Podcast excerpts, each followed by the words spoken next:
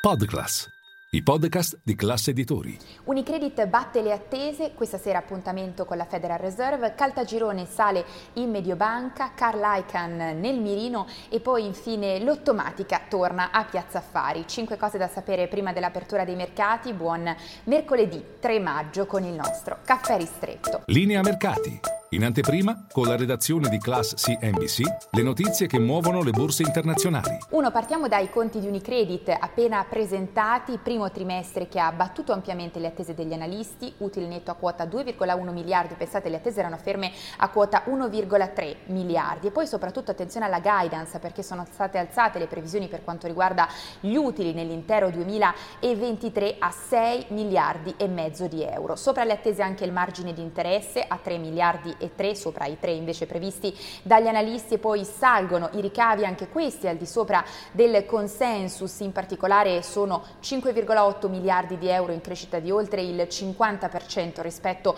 a un anno fa. E poi attenzione anche alla remunerazione degli azionisti perché eh, di fatto Unicredit ha alzato l'obiettivo per il 2023 di distribuzione a 5,75 miliardi di euro. Risultati decisamente positivi, staremo a vedere la reazione del titolo in borsa, altre trimestrali però eh, quest'oggi, in arrivo infatti anche i numeri per il primo trimestre di Enel, Leonardo, Stellantis, Maire Tecnimont, Safilo e Ariston.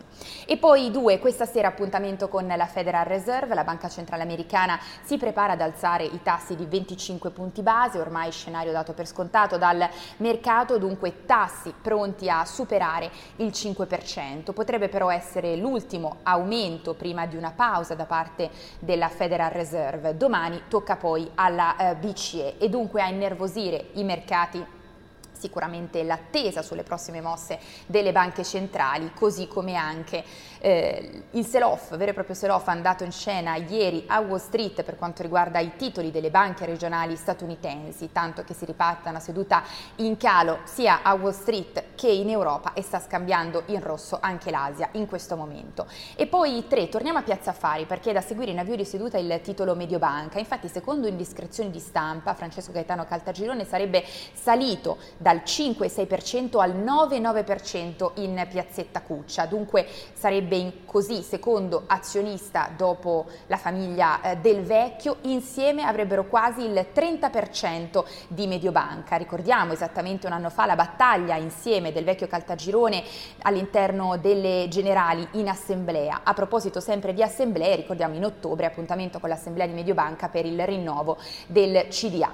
E poi eh, 4, Carl Icahn, noto investitore attivista, è finito nel mirino del fondo attivista Hindenburg Research. Dunque, nuova vittima del fondo, pensate che in una sola seduta, quella di ieri, il, l'impero di Carl Icahn ha perso un quinto del valore. L'accusa del fondo attivista nei suoi confronti è di aver gonfiato le partecipazioni della sua Icahn Enterprises. Ironia della sorte, l'accusa è nei confronti proprio di uno dei pionieri dell'attivismo. E poi 5, concludiamo con l'Ottomatica che oggi torna a Piazza Affari a tre anni dal delisting, prezzo fissato a 9 euro per azione, una capitalizzazione di mercato iniziale a 2,26 miliardi di euro e dunque tutto pronto per il ritorno a Piazza Affari della società leader in Europa del gaming. E tutti vi aspetto in diretta a Caffè Affari con tutte le notizie.